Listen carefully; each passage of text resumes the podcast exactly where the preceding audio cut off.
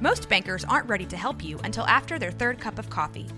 But with Central National Bank's after hours service, you don't have to wait for the bank lobby to open to get help.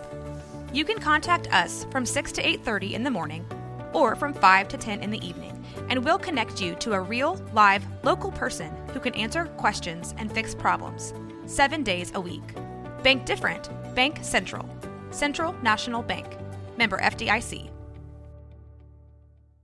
Coming up on the payoff, we talk about the fact that in sobriety, there are so many ways, especially now, and so many resources out there to stop drinking.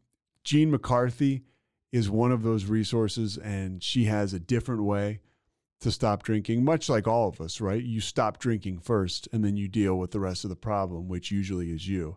She's just got incredible lessons uh, about her 10 years plus in sobriety, what it was like for her to get sober. She is an extremely was an extremely high functioning alcoholic on a big stage.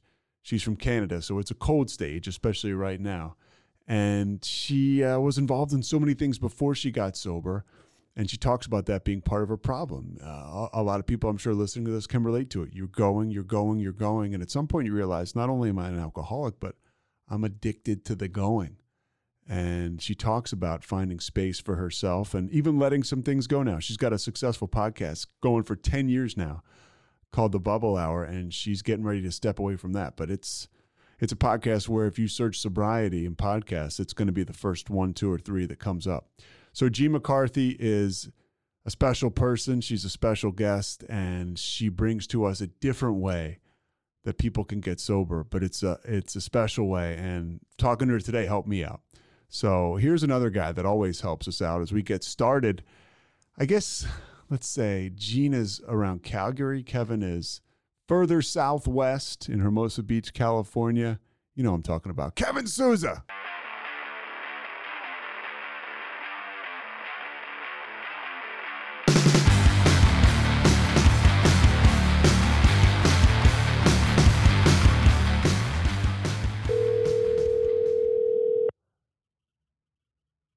Hello, Jean here. Hey, Jean.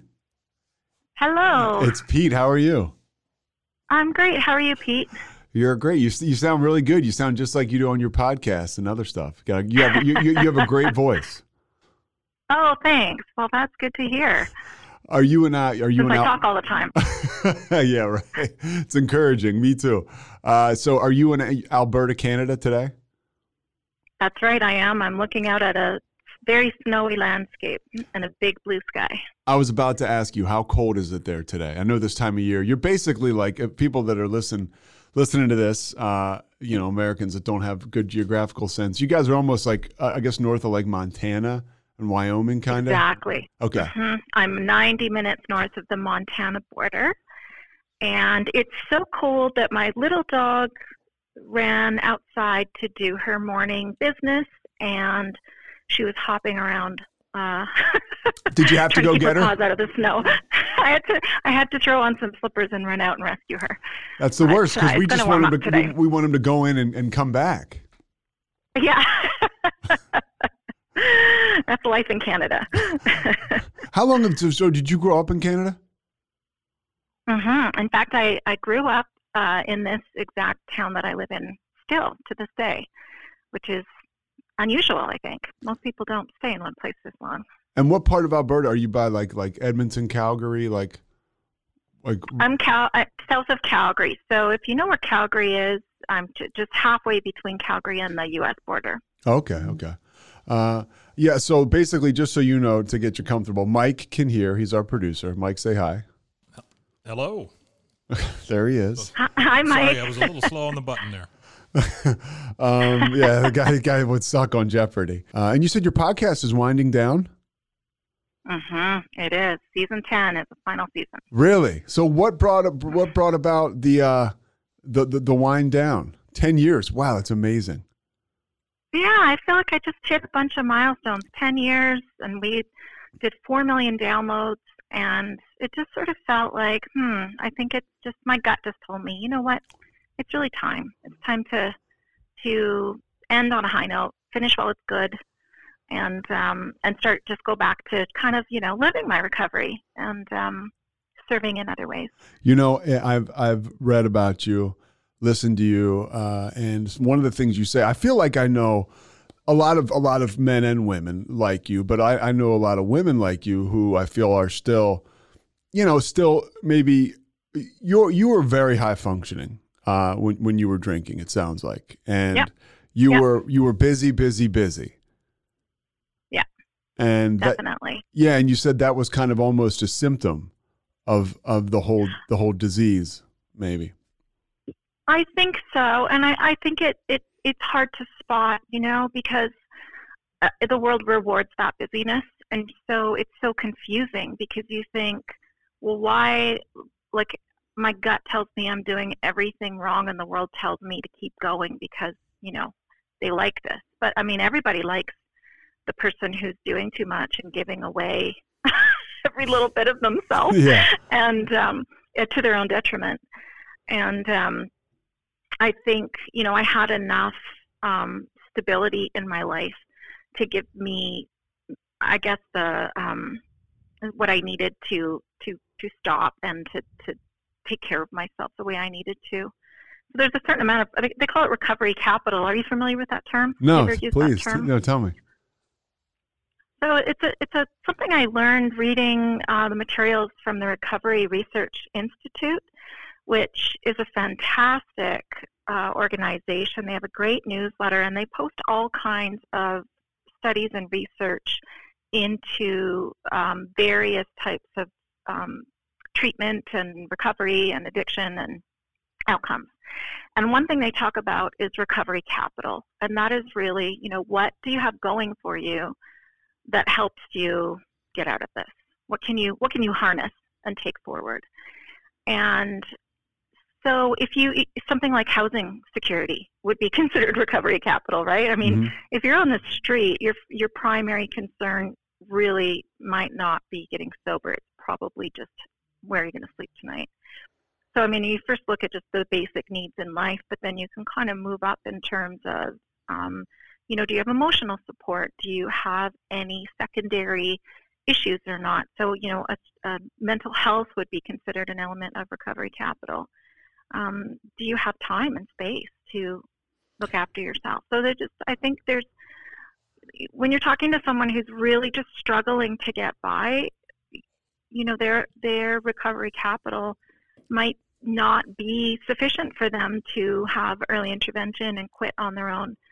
And that's where it's so great that we have these programs where you can just plug right into them and take advantage of the capital that's there, right? Whether it's 12 step or smart recovery or um, you know a, a rehab program if you're lucky enough to get into that like that where those those supports are there for you and then you can lean on the recovery capital of the group How, did you discover you had that recovery capital? And because I will get into your story uh, because I'm really interested because you're interesting.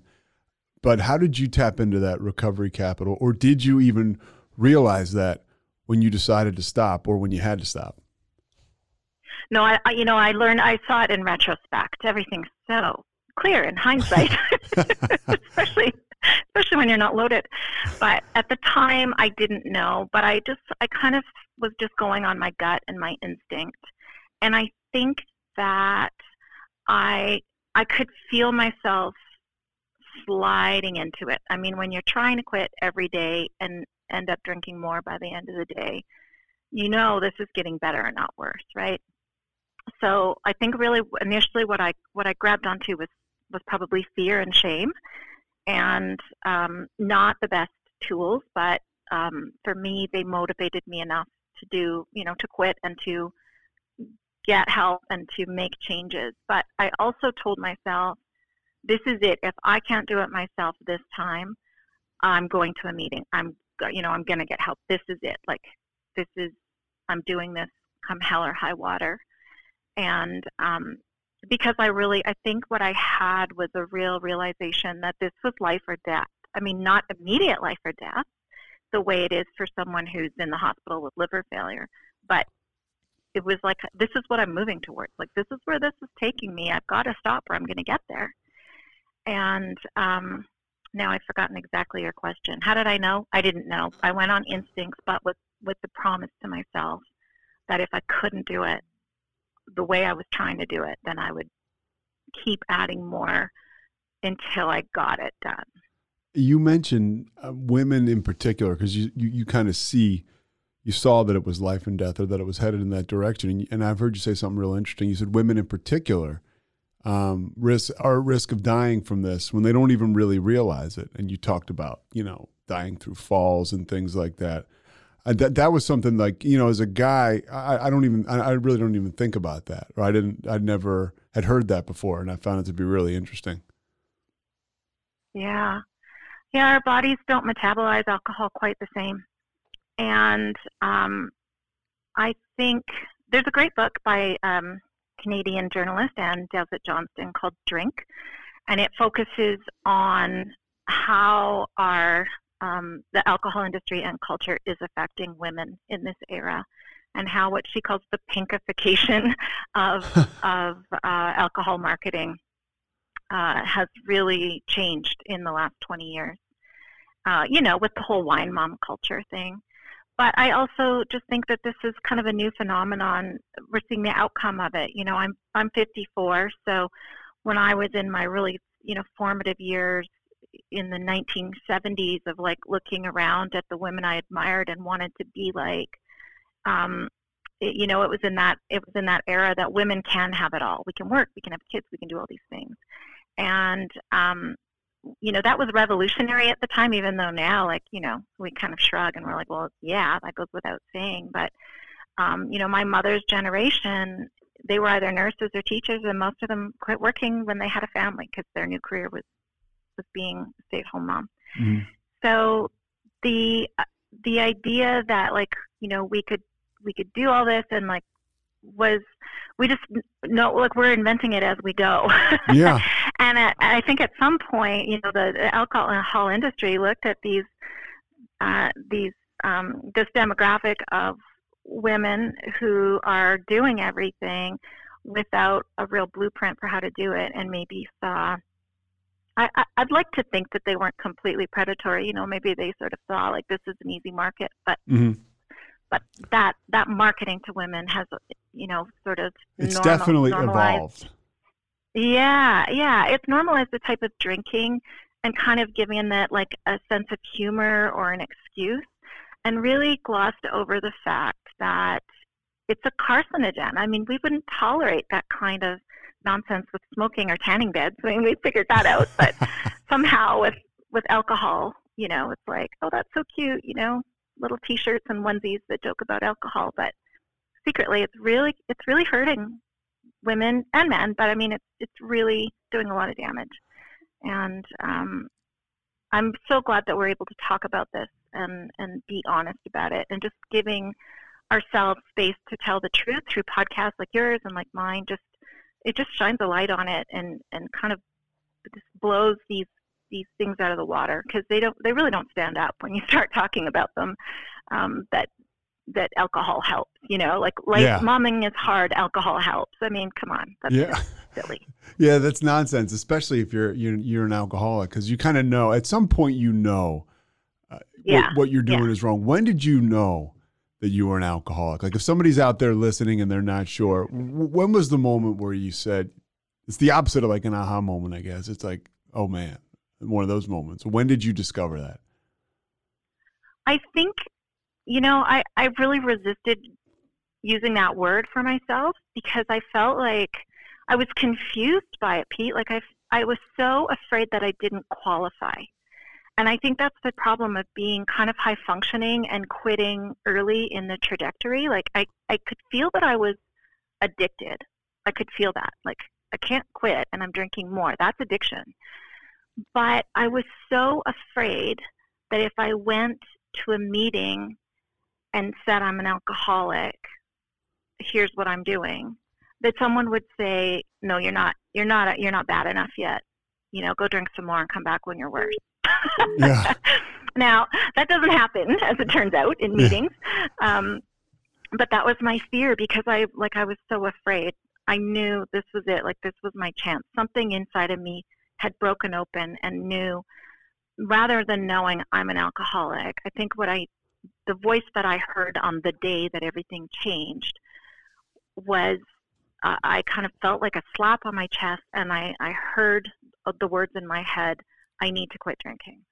So that was like, it was just, it was an epiphany that I didn't have to wait for a rock bottom. I was, I was drinking more and more thinking, okay, well, this is how I understood it worked. Like when you're an alcoholic, you hit rock bottom and then you quit then you're officially an alcoholic you know and then you can join the club and then you never drink again and then that's the cure so thinking that i had to keep drinking until i hit a rock bottom kept me drinking. And when i had this epiphany of like listen i don't have to mm-hmm. wait for something to happen. I can just quit. Like the knowledge alone is enough. That was really an eye opener so then well it's create it's, it's, it's courageous too because a lot of people I'm sure were like, "Wait, what are you what are you doing?" Yeah, well, I, I kept it pretty quiet because I was hiding it, mm-hmm. and and again, I was afraid. Oh, here's my experience when I tell my friends drunk, I need to quit drinking. They they'd say, "You're fine. Like if you're an alcoholic, we're alcoholics." And well, I didn't want to hurt their feelings, so you know, uh, I was like, "Okay, we're all good. Let's keep drinking." So when I decided I was going to quit, I thought I have to stop telling people that I'm quitting because they keep telling me I'm okay. So I didn't even tell my husband. And who's there? Who, by hiding. the way, was your high school sweetheart, right? You, you, yeah, was your boyfriend in the twelfth grade? exactly. Yeah. Oh, you did your homework. I did, and that's a great way, by the way, of that just shows how well we hide it. Here's somebody that's been in your life, your partner, since you're 18, and yeah, they don't know. And guess what? It's not really on them to know. Uh, a lot of time, a no. lot of times we're that good. Yeah, exactly, exactly. And I think some of us are really other focused. You know, that really kind of codependent personality that really relies on other people to reflect our worth back to us. so for me to have an inner knowing was very rare. I kind of only saw myself the way other people saw me and I really didn't value my own opinion because I, I thought nothing of myself. So, you know, it didn't so much matter that I knew I was struggling. To me, it was only real if people saw me struggling. And I think that's why it really felt like an epiphany to maybe for the first time to really value my own knowledge and to very, really listen to my gut and think like you know, I don't need something to tell me this is bad. I can just quit. I yeah, if you're that. if you're doing something eh, for a while and you're able to get away with it or whatever, or quote unquote, you know, air quotes, get away with it, and nobody else knows, that doesn't make it okay. Um, yeah, it took me yeah. a long time. I'm still learning that. Uh, you know, like right? it's it's day to day. It's hey, like you know, a, a guy on this podcast, just just the one before you and I are, are chatting right now. He talked about you know if if it's a secret, it's probably the wrong thing. And yeah, yeah, yeah, and and and yet you just you there's so much shame. Like I had so much shame that I was just so fearful. I think of everything unraveling, you know, and and it it didn't so much I, I don't know. I just was so fearful of sort of that imposter syndrome of being called out uh, or having you know everything I've built kind of come crashing down around me. But when you realize like, well, this is gonna this what I'm doing is gonna kill me, and before it kills me, it's gonna ruin my life. Like there's no there's no way this can go forward the way it's going and end well. So something's got to change. You you mentioned and you know you mentioned your, the life that you built you were uh-huh. you know you you you were a singer right you uh you, you you guys had a business you owned you were the face of that business you were on tv all the time and that is i'm sure there's like a that can be a risky proposition those can be a lot of reasons why you don't want to stop because could that harm these i'm i'm, I'm speaking for you but is that a consideration like if i do this this could be tough on things that are very close to me and things that i've built yeah, definitely. I think there's so much pressure in that way. And as a business owner, you know that you've got employees whose livelihood depends on the success of your company. And, you know, it's a small community, so business owners, everybody kind of knows, you know, like the names of the pharmacy owner and the home builders and the car dealers and stuff. You're like little celebrities in your own little community. And um, so there's sort of that family honor and not wanting to embarrass my kids who were, you know, all teenagers at that time. And just so much. Yeah, there's so much pressure. And then also, I think I was very judgmental of other people. And I didn't realize that. I think part of how I felt safe or okay was as long as I'm like a little bit better than somebody else, I'm okay. So as long eh, eh, I don't like saying that. I'm, I'm, kind of embarrassed I felt that way, but I'm hoping I can put it in a way that resonates. No, I mean that's that makes sense. yeah, that's you know that makes that makes perfect I, I sense. At the time, I would have said I had very high standards. Yeah. But what that translated to is, you know, I I I feel like I had to be a little bit better than other people because I felt like I was kind of not worthy of anything. So I had to try harder than others. So if you're hard on yourself, chances are you're judgmental of others. You oh, for sure. That way. Yeah. But that's really what that comes from. No, I'm, and you so know, like, it's amazing how when you start when you start healing yourself and accepting yourself, all of a sudden you can sure be a lot nicer to the people around you too. Yeah, uh, kindness is a huge part for for me of of getting sober, like like a depth to that kindness, um, and I think that's that's so important. You talked a little bit about uh, just just a moment ago about the fact that you know when you are kind of being a little a little better or or, or seeing yourself in that light, um, and it's that terminal uniqueness, uh, right? Like that, yeah. like like I'm different. I'm I still have that issue, you know. I don't know. I used to say uh, jokingly, my mom did a number on me, you know, like tell me how great I was as a kid, uh, but that's not true. You know, it's basically, I mean, sure, some of that to make up, you know, as, as a child, but at the same time, it is always that I'm I'm unique, uh, and it's that, and, and it keeps you it keeps you out of the solution for a long time. Like I'm different than these people. I'm. Di- it's it's a really shitty place to be. And, you know, to be yeah. to be a part of is so much better than to tell yourself or to believe that you're unique because then then you're dealing with the secrets. You know, then you don't yeah. want to share your problems because people won't understand because you're, you know, this person in society or X, Y, or Z. When really it's just, you know, you you tell somebody what's going on with you, you take the power away from it hundred percent. Yeah, exactly. And when I think about people I admire, they are people that are really, you know, plain spoken and, and honest and uh, uh, uh, truthful about themselves. And when I see other people do that, I just admire it so much. So I know that it's something I've always wanted for myself. I love the term that I, I heard from AA friends, which is the egomaniac with the inferiority complex. Uh-huh. That really yeah. resonated with me. it's so true. I want to so I want to get into your story a little bit. Was there, as you know, an alcoholism in your family? There, yeah. Oh, for sure. Yeah, there's alcoholism. So it, this is like, this is really kind of a great part of my story is that my dad uh, got sober when he was in his early 20s, before he was married he was in the Air Force and was a navigator in the 1950s and uh, had a terrible problem with alcohol. And I guess his his supervisor came to him and said, "You know, you can quit flying or you can drink. Quit drinking. What's it going to be?" And he said there was no choice. He he hands down went to AA and quit drinking because flying was so important to him. So for me growing up, I grew up in a household where uh, my mom maybe had like a sip of sherry at somebody's Christmas party, but my parents didn't really drink. And I remember being maybe five years old and my sisters saying, you know, our dad's an alcoholic. And I was like, no, he isn't. And so I went and asked him, like, why, why do my sisters say you're an alcoholic? And he says, oh, yeah, I, when you're an alcoholic, you have to quit drinking and you can never drink again. So I don't drink because you know, I can't. Like I had to quit and I never can again. How did that affect how did that affect was, you?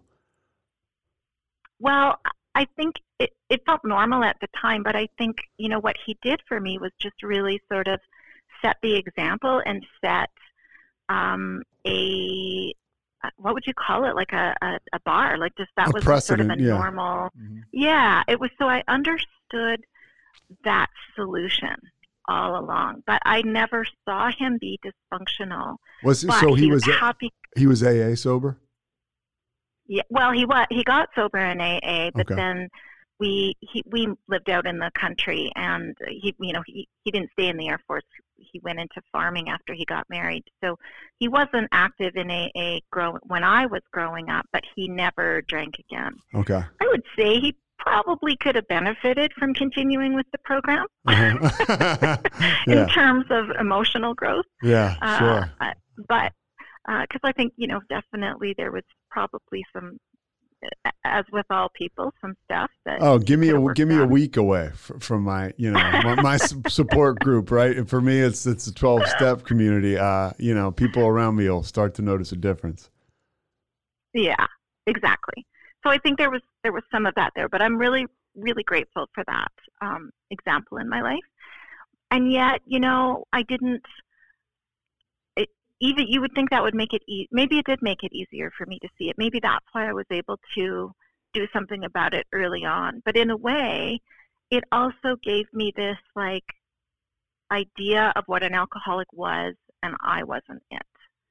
And um, I didn't. It, I had a hard time really qualifying myself for that. Uh-huh. So when you asked when did I see myself as an alcoholic, honestly, it wasn't until I had was a couple of days without alcohol and I felt the physical withdrawals. That really brought home to me the, the true, true, unquestioning reality that I was addicted to alcohol. I was going through a physical detox. I could feel that in my body. It was so hard to not drink. And I think that's when I really realized it What was that, you know, this this was real. towards the end? What was it like? You know, a day of drinking for you. Like, what, what did it start early? Did it end late? Like, how was how was the routine?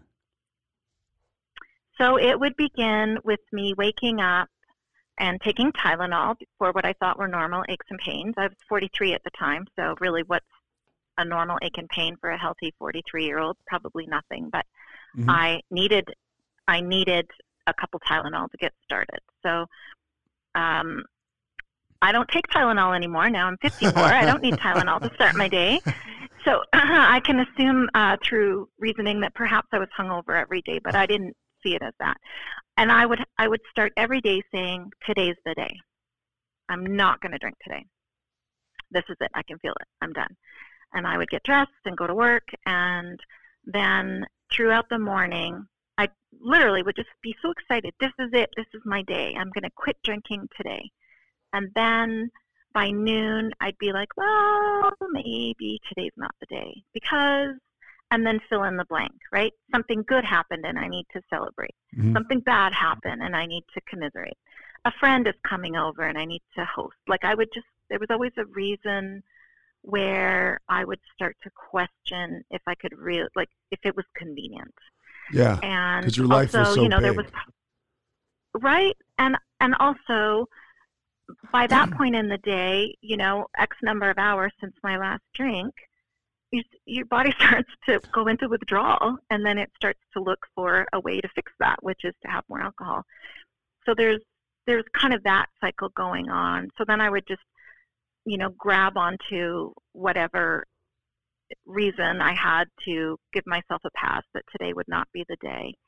And then um, then I would start maybe about two in the afternoon start to really obsess about what alcohol did I have at home. So was there enough at home for me that night? Did I need to stop and get more on the way home? So I'd wrestle with myself, distracted all afternoon by that thought. And then what was starting to happen was that, you know, and when I first started drinking regularly in my 30s, it was a glass of wine before bed.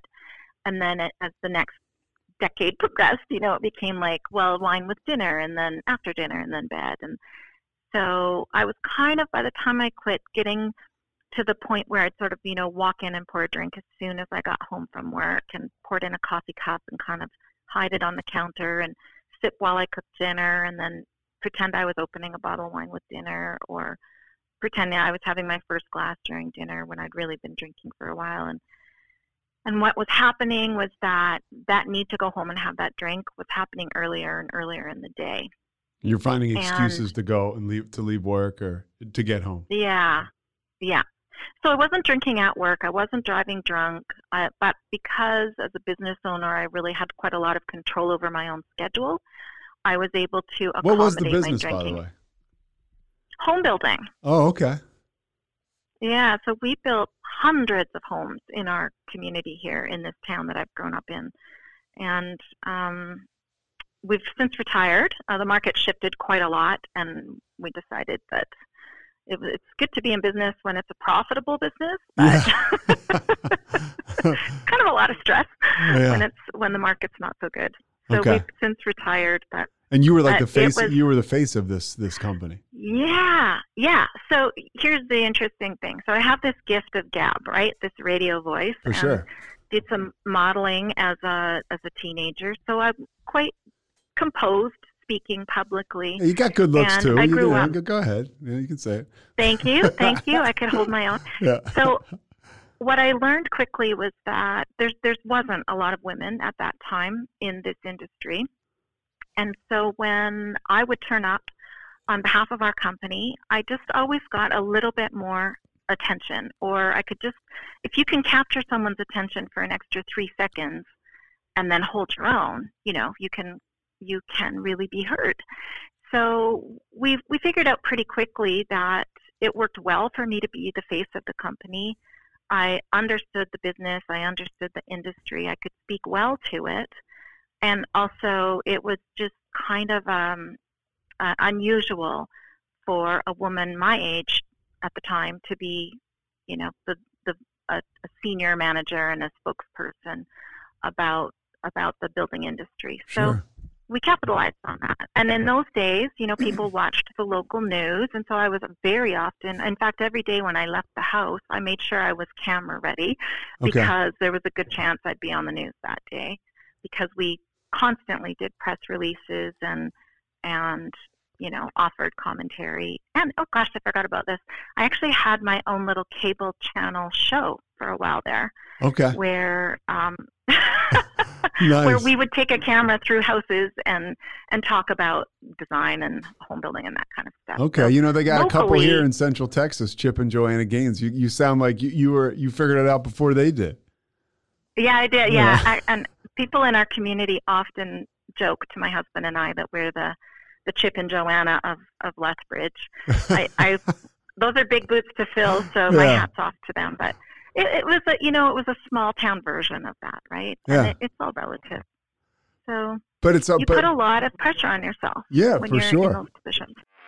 We'll get back to this conversation in a second, but right now a word from our sponsors. Yeah, and so mm-hmm. how does it how does the drinking play into any of that? Like you were also were a a musical artist. Was was there drinking that fueled that creativity, or did you feel like there was a need for it there? Well, you know, some musicians party and have fun.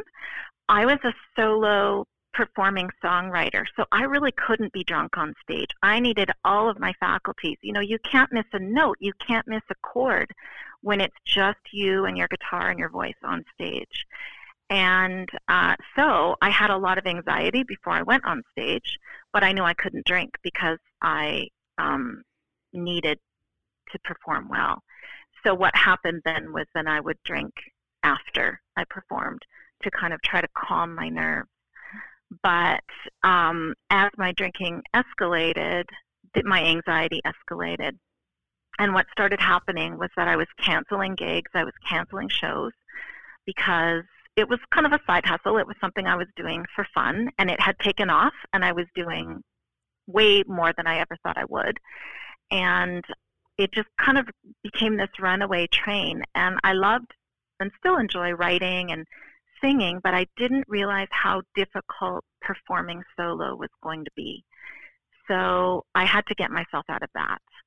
And it was just unmanageable. I mean, that was the whole, that's the word that really is the umbrella term for the end stage alcohol use for me, Pete. Was just it was just unmanageable. I was doing too much. I was trying to fit alcohol in, you know, like literally in my suitcase on business trips when I was going to home builder conventions or speaking at Because you got to make sure that you're going to have whatever enough is for you. Enough. Yeah, and Mhm. alone in your hotel room, right? I Mhm. couldn't drink in the bar. Didn't want to be seen doing that. I judged other people for that. Yeah. yeah. Oh, the irony, right? Yeah. so, you know, from the outside, I don't know what it looked like. Like maybe if you saw me, you might think I was very uptight, inexplicably busy, um, oddly accomplished, and, you know, um, pleasant, but awfully uptight for someone who seemed to have everything going for her. How were your I think relationships? that's really probably how it looked. Go ahead. You, you looked uptight. How were Um, your relationships? That's such a good question. Um, how are my relationships? I think with my marriage, good. That was good. Um, as good as it can be when you're hiding Yeah. that you're hurting and struggling, right? So it was it was good, but it's better now. Like now it's great. Yeah. Um, it was such a relief when I finally How did he I was 10 receive days that? sober. Oh, you know, I'm so lucky. This cute guy in my grade 12 math class turned out to be a really great, great human. I had no idea. Yeah, you scored. So he trusted me when I told him, listen, I, I quit drinking 10 days ago and I think I have to stick with this. I, you know, I, I was addicted. I was hiding it from you. And he listened. Gosh, it makes me almost cry telling you about it now because it's just really, I feel so lucky. Um, he listened and he believed me and he trusted my judgment. So he never tried to talk me out of it.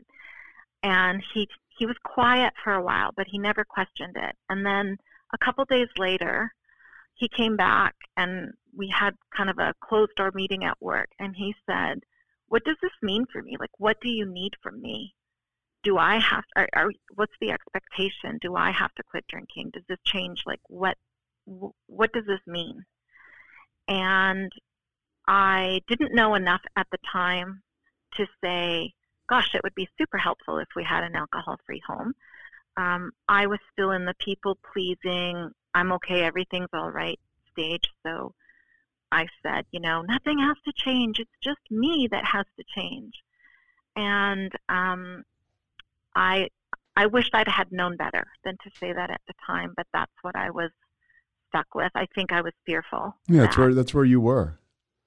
yeah. Yeah. So I, I, I didn't. Re- I was doing it on my own, so I didn't really have good guidance. But he still, um, he fortunately he was wiser than me. So what he said that day, early, early on, was he said, if you're doing this and you're serious about it, I'm going to hold you to it. So this means that you know if we're out to dinner, you can't just change your mind. I'm going to hold you to it. And if you decide to stop this, you know, to stop not drinking, then we have to talk about it first. So I think maybe what that tells me looking back on it is that he must have been tired of me going back and forth.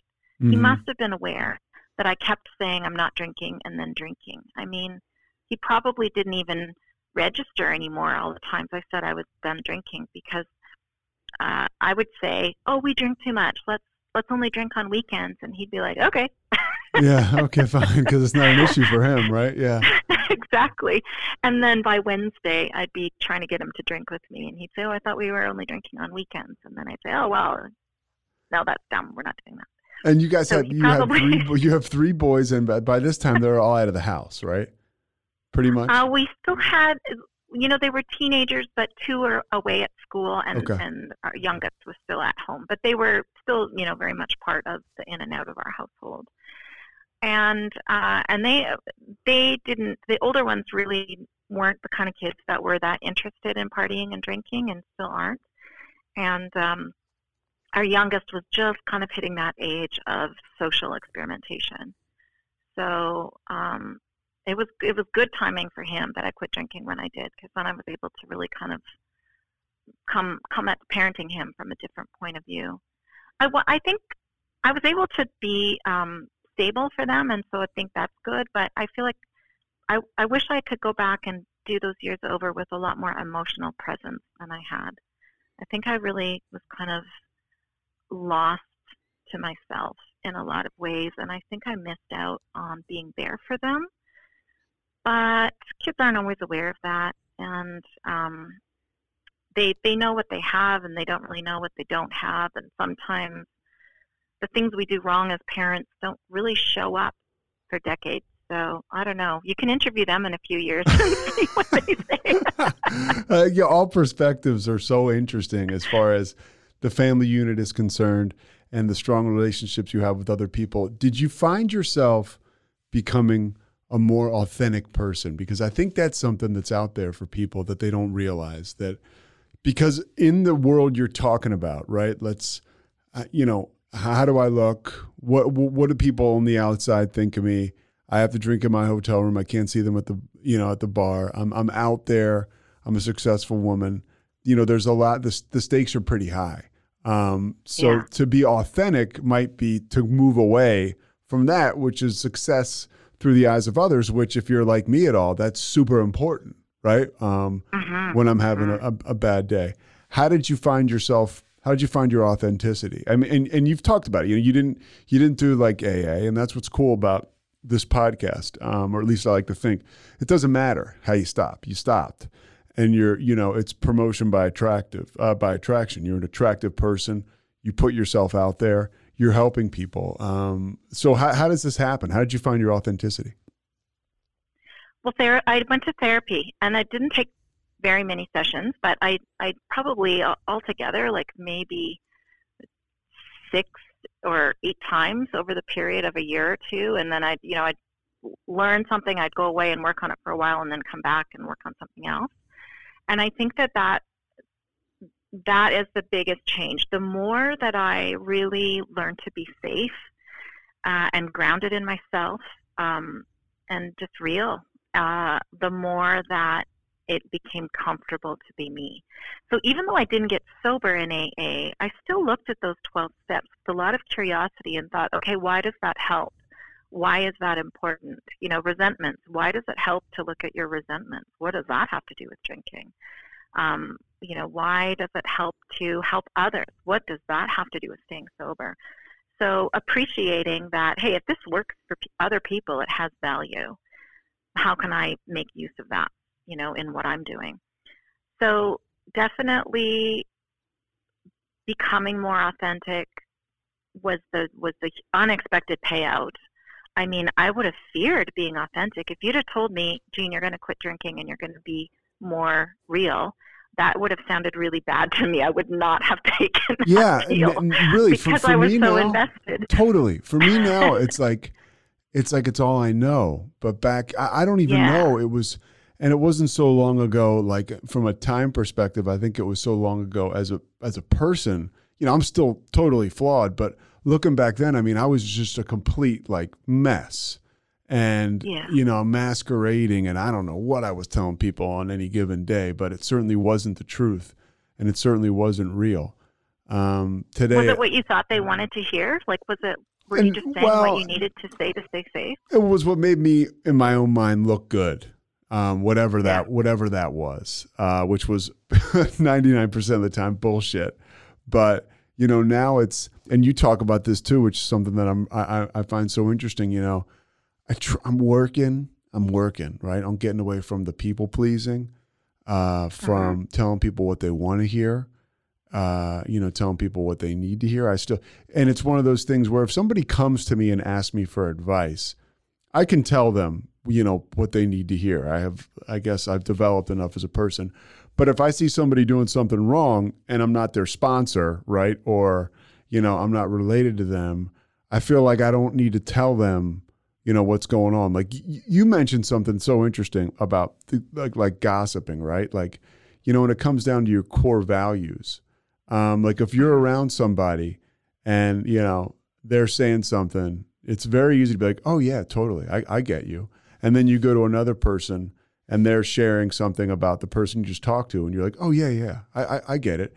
And it's like I'm a prisoner to my audience sometimes. Um, I was certain, Totally, yeah. I mean, I was I, Yeah. I, again. It's another thing where I've gotten better at it, but I still need I still need to work on that. Um, and uh, that's being authentic, and it feels good when you walk away from a situation like that when you, when you're true when you're true to yourself and you're kind um, and, Uh-huh. and and you're grounded how, how did how did you develop Yeah. how did you develop that skill because you, you referred to yourself as a shapeshifter um, once upon a time which i think is so interesting Yeah, I think that that's how I stayed safe was really whoever's in front of me, like who who do I need to be for you to like me?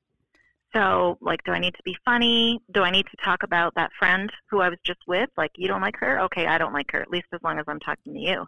You know, like you just sort of you you you learn to sort of um, change however you need to change to feel safe with the person you're safe you're you're with, and that is you know that's one way of defining codependency. I mean, I thought codependency meant like living with an alcoholic or helping someone else be dependent on something. Enabling. But the yeah enabling. But the the way that the phrase i learned can be applied is that you're dependent on other people for your identity. So when you do that for me when i was doing that i i first of all like again valued zero value on what i knew so i might know that i just had the opposite conversation with person x but now i'm with person y and so I'm going to pretend that other thing didn't happen because this person doesn't know that. And I'm going to say what feels good to them. And I would kind of walk away thinking, why did I do that? Like, why? ugh, I Yeah. know that wasn't right, but it just, like, why do I do that? And as I learn to value what I know and learn to really hold my core values as a non negotiable, then it gave me the strength to trust that I'm going to be okay if this person that I'm talking to right now decides that I'm not for them. I'm still going to be okay. I don't have to sell myself out for that because I've got me and I value me. And um, that was new. And also, another thing that we, you kind of touched on about being a public personality, I remember saying to my therapist that I felt like I had built this fake version of myself, this suit of armor that the world loved. And that the real me was kind of like, you know how your fingers get all raisiny when you stay in the hot tub too long? uh-huh Or the, we call it a hot tub. I think you Yeah. call it a spa down Yeah, there. hot tub, yeah. in the tub. Yeah. So I felt like I was all like sweaty and shrunken inside this suit of armor, and that everyone loved the external version of me. And if they knew that the real me was this sort of diminished, withering um, ghost inside the suit, um, that they would be completely disgusted. And so I remember saying to her, I need you to help me. I need you to help me kill this version of myself that I built.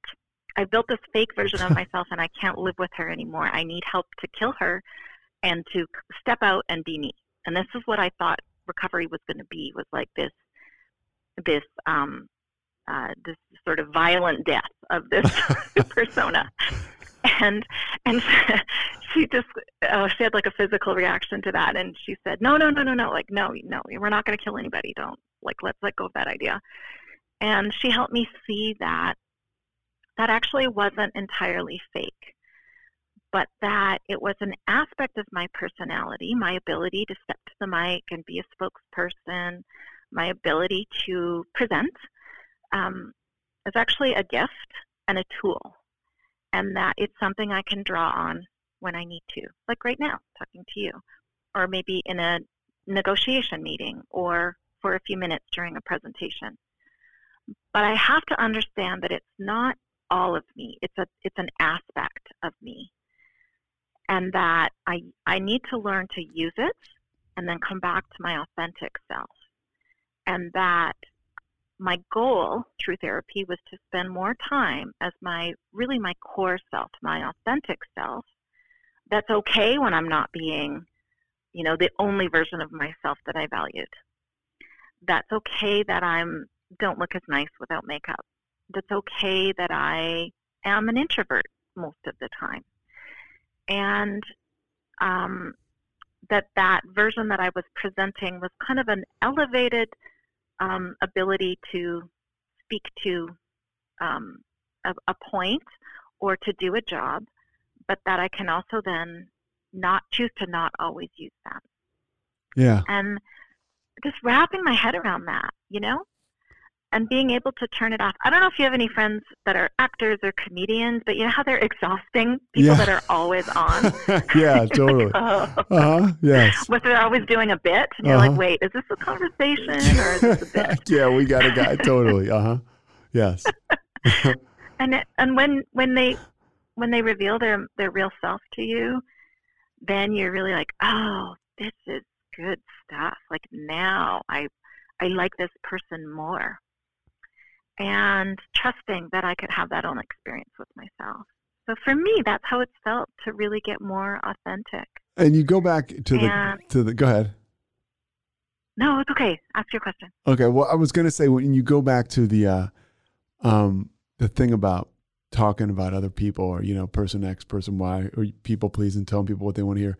I've noticed by practicing what you're talking about uh, in my own way, right? I certainly haven't per- per- perfected it, but I don't deal like you said. You're you're okay with with this person not maybe not being okay with you. Like I don't really find myself in situations like that anymore with people that are that Yeah. are you, you right i mean like you, you know you're you're 10 years in or 11 years in like you have less conversations with people that are gossiping you just find yourself moving towards a different crowd it still happens and Yeah. and i can still be the eye of the storm on the uh, you know on the wrong Yeah. day on the wrong day but uh i and i st- and now more than ever i'm like man i feel like i need to take a shower after after I do Yeah. that. The one thing I wanted to ask you, like, because you have so many uh, ways to apply certain ideas. How do you how do you apply that? Like, if you're in a conversation with someone and they're starting to take it down a different path, and this is obviously in sobriety, you're on the right side of all this. How, how do you how do you snuff that conversation out, or how do you, what do you do? You just take it in a different direction? Um, I, yeah, I, I try to catch myself if I'm feeling titillated. You know, that's not usually a good sign. It's like, ooh, yeah, say more. Um, you kind of, my friend calls it her inner growth meter. You know, your inner growth meter goes off, and you're like, oh, I can feel it. Yeah. Um, I I found that one really good turn of phrase is to say, um, uh, mostly for my own benefit, but it usually helps the person I'm with get on track too. Is uh, you know, I'm I'm trying not to gossip. So as I'm as I'm having this conversation, I'm asking myself, you know, what would I say if that person was here with us right now? You know, so I'm I'm really trying to think of how I can say this in a way that would feel okay if so and so was listening to us talk about this. And I usually find by kind of saying that it's it's mutually beneficial Yeah. because it, it kind of it's a way to sort of graciously um, put put yourself back on track and and let it be known that this is something that you're trying to recorrect correct maybe for your own benefit without making the person that you're talking with feel terrible for bringing it up you know because you don't want to you also don't want to shame other people Yeah. Yeah. but I feel like we, if, if we're doing this right, we bring, we elevate the people we're around, and they elevate us. That's the idea. That's totally the idea. Yeah, yeah. So you know, even when people are behaving badly, they're not usually terrible. They're just sort of we're, we're permitting ourselves to get into a pattern, Yeah. and that that's what feels best, I guess, if if we can pull each other out of that. How have you broken then- out of being overly invested in what people think? Well, aging helps. So. because this you know the you you really can't you have to learn to make peace with what's happening with the looks and the body and the aging and everything um, that helps um, i think I, I really think that's where the mental health stuff comes in of like listen what do i want for myself because being on that pedestal wasn't good for me and um, Brene Brown calls it hustling for our worthiness, you know, Mm. and it's an, it's really empty. And I I've won a lot of awards. I've had a lot of accomplishments, and the moment I got them, I dropped them and reached for the next rung. I mean, there just was no satisfaction in it. So that's where gratitude I think really helps, and that's a great practice in recovery is just stopping and really appreciating where you're at right now, that helps you, I think, decide like, you know, am I do I want to stay grounded in where I'm at? Am I in a good place? Do I value how I'm doing? And I'm the word safety comes up for me a lot, and I don't know where I ever got the idea that I wasn't safe because I had quite a you know stable, loving childhood. But for me, there was just always this sort of scrambling for position and this need to be okay and to assure that I was okay. And so sometimes I just have to do that, Pete, and just be like, "Hey, Jean, like you're okay. You're Yeah. you're good here. This is there's no need. This is a kind of like a there's a part of my brain that is always looking for the tiger. You know, Uh-huh. where's the danger? You you Yeah. ooze positivity. Like it's very Do I? yeah, yeah. You're easy to talk to. Even even even emailing with you like real quick. You're funny. Um, you, you're not like you know because a lot of people that are what I'm trying to say is people that are in the AA community. Some people, not every. uh, It's a very like welcoming environment uh, from what I've found. But like if you don't go to meetings, oh well. You know, we, we talked about your dad, right? Like, you know, maybe they're considered like a quote unquote dry drunk. Now, you never really got involved with AA, but it's very clear that what you're doing has enabled you to, you know, live life like a loose shirt, like I like to say. Like you're you're, you're a light person, right? You have light coming through you, right? And it seems like you're just kind of floating a little bit. I mean, I'm sure you have your days, right? But how do you how do you stay that way? What if somebody doesn't want to go to a meeting? Like if somebody doesn't want to get involved, you know, if it's just too much, whatever. You know, how do you continue to stay vigilant and also stay free? Well, um, first, thank you for that compliment. That's a, that's a that's a huge compliment, and um, That's true. that tells me I'm I'm I'm on track um, because that's really lightness is something I aspired to. I was just way too way too uptight, and that's my my default. So without working at it, I think I the the, the coil springs back. you know, I tighten up again. I do d- recommend to people, you know, pick a path and stick with it. So we have a lot of options right now. I, it's amazing uh, the amount of options that we have in recovery because the internet has blown so much wide open, right? So there's there's different programs. AA was the only program for a long time, and it's a good program. I mean, I, I definitely don't dismiss it, and I can tell you in retrospect that had I gone to AA on the first day, I wouldn't have been turned out. I would have been supported and encouraged. And I do drop in on a local women's meeting once in a while just for the fellowship. And they're Mhm. so good to me. They're so kind and welcoming. So pick a path and stick with it. So the first thing you have to do if you want to quit drinking is quit drinking. Like you literally have to you have to stop. And that's the hardest part, really. I mean, physically getting through the detox and, and safely getting physically unhooked from addiction is difficult. But the mental hook is the long term thing that is hard. And I think I kept playing this game that there was always a reason. I always had an excuse. And when I finally was able to make a change, it was because I made that decision that there is no reason to drink. Like there's no, I have to stop making this bargain with myself that every day there's a reason or there's an excuse.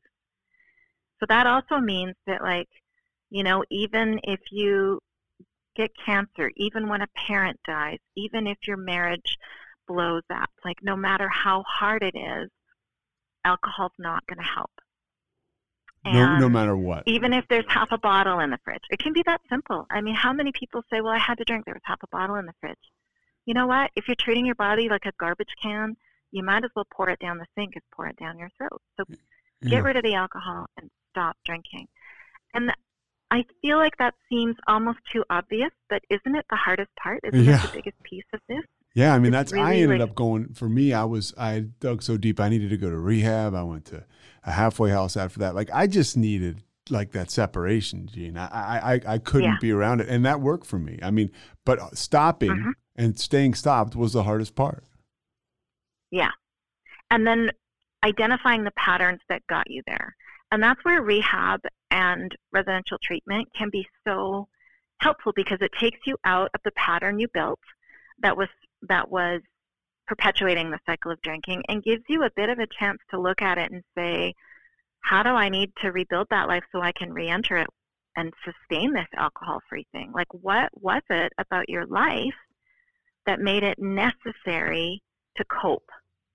Cope with alcohol, but also cope with anything. Like, what can you change so that you don't have to cope with it? Because that sobriety is stopping the behavior, but recovery is building your life so you don't have to cope, so that you can actually live your life and enjoy it and be yourself and feel good and not need to constantly escape from how it feels to be you. And that's a, that's a big job. That takes time. What are some of the bigger And- things that you do to, to maintain that? I um I slowed down a lot and I think it was a lot of internal stuff for me and figuring out that I was really really hooked into external validation. So that meant I said yes to everything people asked me to do. I took no help in doing it because I didn't want anyone to notice that I was possibly incompetent. So I had to do it all myself so I could hide my flaws. and That's great. and then I I started to really identify what are the things that are causing me to have that anxiety. So performing was huge, performing music. So I stopped performing music. And then but I started writing. So I started blogging and writing books and that feeds my creativity. And it's really very similar to songwriting except I don't have to stand alone on stage in a spotlight to do it. Yeah. But- You- So it was hard to stop that, but I did. I realized, okay, that's something that's got to go. did you start blogging on the first Um, day? Yeah. That takes balls. I had no idea that people would read it. Yeah. right. Yeah. So you started blogging on the first day, and that was almost your outlet, which is, I mean, I wouldn't recommend people just put themselves out there like that. I'd say give yourself a little time, but it worked for you. And that outlet, Yeah. that outlet does feel good. I mean, that outlet feels good. Yeah. It felt good, and here's why. I, first of all, I stayed anonymous for the first two years. No way. So I don't recommend. Yeah, no, I didn't out myself until I realized that all of the people I was, I was reaching a lot of people, but they were not people in my community. I Who mean, are you blogging can as? Just like, unpickled. okay. So So that was I it. Okay. set up a, a Gmail account that was like unpickled or pickled no more or something, and and just randomly chose this name unpickled because I had heard that phrase like you you know a, a pickle can't become a cucumber again, and I thought well I'm not I'm like what am I when I come like I'm not pickled anymore I'm not drunk all the time anymore, but I'm not not that. So anyway, I picked this name unpickled. I blogged as that for a long time but I started. uh, the first thing that happened that really helped, and I wasn't expecting it, was that people commented, and I had no idea how helpful it was going to be. The recovery community is not judgmental. Mm-mm. They're not exclusionary for the most part. Uh, You might get the odd person who's like, "What? You only drank X amount a day?" Like, but Yeah. most of them are are just you know they're just supportive. So I didn't realize how good that was going to feel. So the first few comments just were like water on a cactus. I mean, it felt so good and so helpful. And then the next thing that happened a few days later, which I had no idea of because I was so focused on myself, which is so funny now, but somebody commented and said, Oh, I'm on day one. And, you know, if you can do 14 days or three days or whatever I was at that point, you know, I can get through today. And I thought, oh my God, like I didn't realize that I thought I was kind of thought I was the last person who was ever going to quit drinking. yeah, that's so true. Yeah, when people come Right, in and have so less time, you're like, oh my struggle. gosh, yeah. Uh-huh. Yeah, so for somebody to then say I was helping them, I that was really great because I did not expect that. I thought, are you kidding? I'm such a mess. How can I help anybody? But then I really felt like, well, now I now I can't drink. Now I have to keep going. It's the accountability, wh- however you find it. Yeah. So it's kind of a push and pull, right? The people ahead of you pull you forward, and the people behind you propel you from behind, and you kind of get swooped into this really group procession of of um, I don't know. It's like a togetherness thing. It's a connection, but it's also, hey, we're all moving forward. Like we're all trying to do better, and we don't have to be perfect. We don't have to.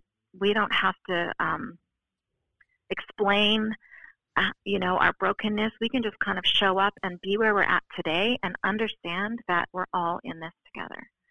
And just by being by being in it, that's all. Like that's you just have to show up, and that kind of community is so, so lovely. So if you can tap into that in any capacity by going to a meeting or by joining something online or by commenting on a blog or listening, you know, li- sometimes listening to conversations like this and to your podcast and mine just gives people the courage to know that they'll have a place in that community and that, oh, this person changed and that it's possible and all of that. You just get swooped into it and then yeah it helps. It, it really does. And listening to this, if you need more help, if you, yeah, that's the like that's the it's the big heart fill part of it. The Grinch, you know, where he bursts his heart bursts. Yeah. Uh-huh. the, the, the screen at the end. It's really bad. And, and so you said if you need more help, then I don't want. Yeah. If you need more help, then reach for more structure. I mean, a lot of people resist 12 step because it feels too structured, but it's like an exoskeleton. You know, your body's all weak and you can't pull yourself up. Like strap on this exoskeleton, strap on this program, and it'll walk you around until you're strong enough to walk yourself again. And it's like a built-in program. And if you if you're if you're a little bit earlier in the trajectory, if you if you feel like, gosh, I still have a little bit of control over my addiction, I think I can do this on my own, then maybe you can go more, you know, DIY and pick and choose from different programs the way I did. Mm-hmm. But you know, you if if that doesn't work for you, then just keep reaching for more structure until you get the support you need. I'm a big fan of abstinence-based recovery. I think, you know, harm reduction is essential in some settings where people need to work towards abstinence sorry, abstinence-based recovery. It's really, it's very complex and everybody's different. But for me, what works for me is to be free of drugs and alcohol, you know, recreational drugs and alcohol. Yeah. Um, if somebody needs medicine that they're working with their doctor to get there, then that's what they need. But that's, to me, that's what recovery means. And so I think you kind of have to really pick a lane, pick how you're going to do this, and then really get it done and just don't stop. Were, were drugs Don't ever a part of your story? They were not. And I think for me, that was really uh, some part of me that knew I would have no control if I went there. I really uh, was almost fearful of them because um, I just, I really felt like I, I couldn't if I if I had relief, if I really felt relief from the the amount of anxiety and fear and and um, the pain of being me, that I would you know I just would never I would never go back to not using them. So for me, that was some kind of inner guardrail, of you know self preservation that I had, and um, and I didn't have to deal with that. And it is a tough battle. I mean, I I I feel for people who are working through that. I I I just think it's it's so so hard, but it's doable, and um, we just we just have to keep each other going and and keep believing in this better life and this ability to actually that we really can do this and be free that's the thing. Like if we if we can be, that is total freedom. I guess is what we're reaching for. That's why we drink. It's why people use is to try to be free of, you know, pain and hurt and discomfort. And yet, you know, ironically, the way we we get that freedom is to is to be without it. Yeah, it's, uh, it's amazing. I got like one or two more things for you. One, what's it like for you? I'm sure there's a real outpouring um, of of women, men asking you questions, thanking you. What is what is that like for you? And you know, what kind of questions do you get? Um, well, I would urge anybody who is um, talking about their recovery out loud and putting themselves forward um, as a person who's holding space for others or who's being public in their recovery in any capacity, you really have to keep your ego in check. Um, and you really have to not buy into the idea that it's your super greatness that's making this happen. Yeah. you know? So when when somebody oh I felt I, I was getting initially when I first started doing the podcast and put my name out there and and um, was receiving positive feedback, I I did sort of say thank you. You know, oh great. You know, I'm, I I could appreciate that I helped someone. But what I found was then if somebody relapsed, I was so um, just devastated because I took it as a personal rejection or a personal failure or somehow it was on me. And I realized, you know what? I have to, if I'm going to do this, I have to release myself from the outcomes of other people's experience, good or bad. So I really, if, when someone tells me that my work got them sober, I correct them and say, my work was a tool that you used to do your work and get sober. And I don't take any credit for anybody else's sobriety because that's not me doing that. I'm I put a bit of time in and I'm using my gifts in a way that is helpful and useful and that helps me stay sober. So I really work to stay on the right side of it. And what that helps me do now is when it feels like the time is right to step down from doing my podcast, I know that what happens immediately is this nosedive in your stats, and you know people don't know who you are pretty quick, and you yeah. don't show up in Google searches. And I don't feel an attachment to that. I don't fear disappearing because I just honor this opportunity that I've had to kind of be part of this magical thing that's taking place, this recovery community and this, you know, grand universe unfolding. I feel like I stepped up and I did, I took my part in it. I was offered to be, you know, a cog in the machine and that was great. And now I know I can step back from it and it will carry on without me and I can just I can just honor the joy of what I did and the the the amazing experience of having done it and and let that be it and not tie it to my self-worth. That was a very long-winded uh, it was a great it was a, it was a great answer. it was almost it was and it was kind of uh, it served as some good advice for me. I, uh, last thing first of all you're awesome and i you, you know the one of the core things about media today is that the stuff you have produced as far as the podcast, which you say you're going to step away from, that is going to live forever. And you know where where can people find that? Find you know, because it's all the cool thing about a lot of what we do. Like I think somebody could go listen to the first podcast I did, and it's it's it's the same thing. You know, it's evergreen. How can people find your podcast, uh, your books? Talk a little bit about that everything that uh, I'm connected to is linked through my website, jeanmccarthy.ca. Okay, which we'll put and on here. The Bubble Hour link is there. Thank you. Yeah, yeah the, the Bubble Hour is there. Um, the uh, my blog Unpickled is there, and I've left that up, warts and all, 10 years of me showing my various uncomfortable stages of growth uh, is there, and then there's links to buy the books.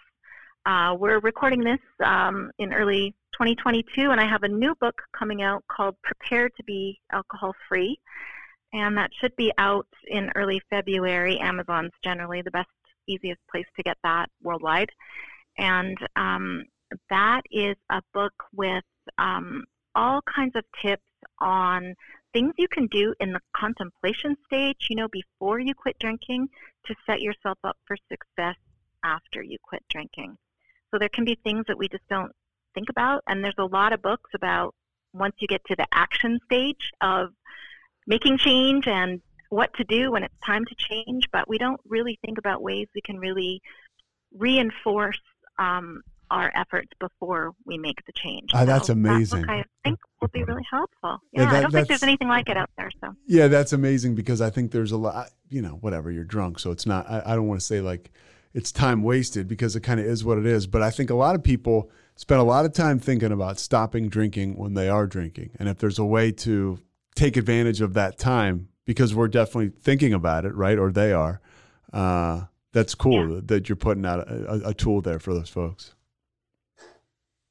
thanks. Yeah, I think it. I think it's going to be good. I'm really excited about it. I feel like it's something that would have helped me at the time. So yeah, I'm hoping to just take the lessons I've learned and continue to share them going forward. Um, I'm not an expert, but I've what I what I feel like is what I've been is a kind of an amalgamator, a, a, a hub for storytelling and idea sharing. And so what I'm really trying to do is, is kind of scoop all that together and organize it for people and just be a resource and and just shine a light.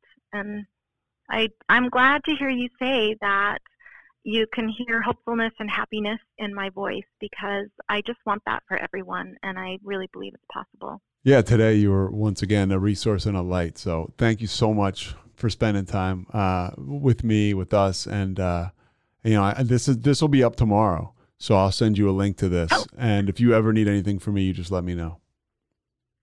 Thank you so much. I really appreciate it and thank you for the work you're doing. It helps me, you know, bring my work to an end knowing that other people are are, are carrying you know the the message forward was just so much dedication and and hope and connection. It's a wonderful thing we're part of. So Uh, thank you for your work. Yeah, thank you very much, Jean. We'll talk soon.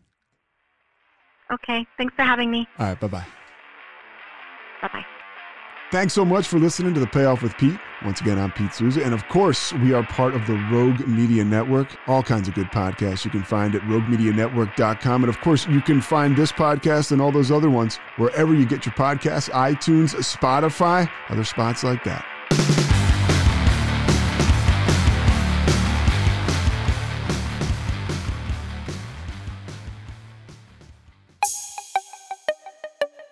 This has been a Rogue Media podcast.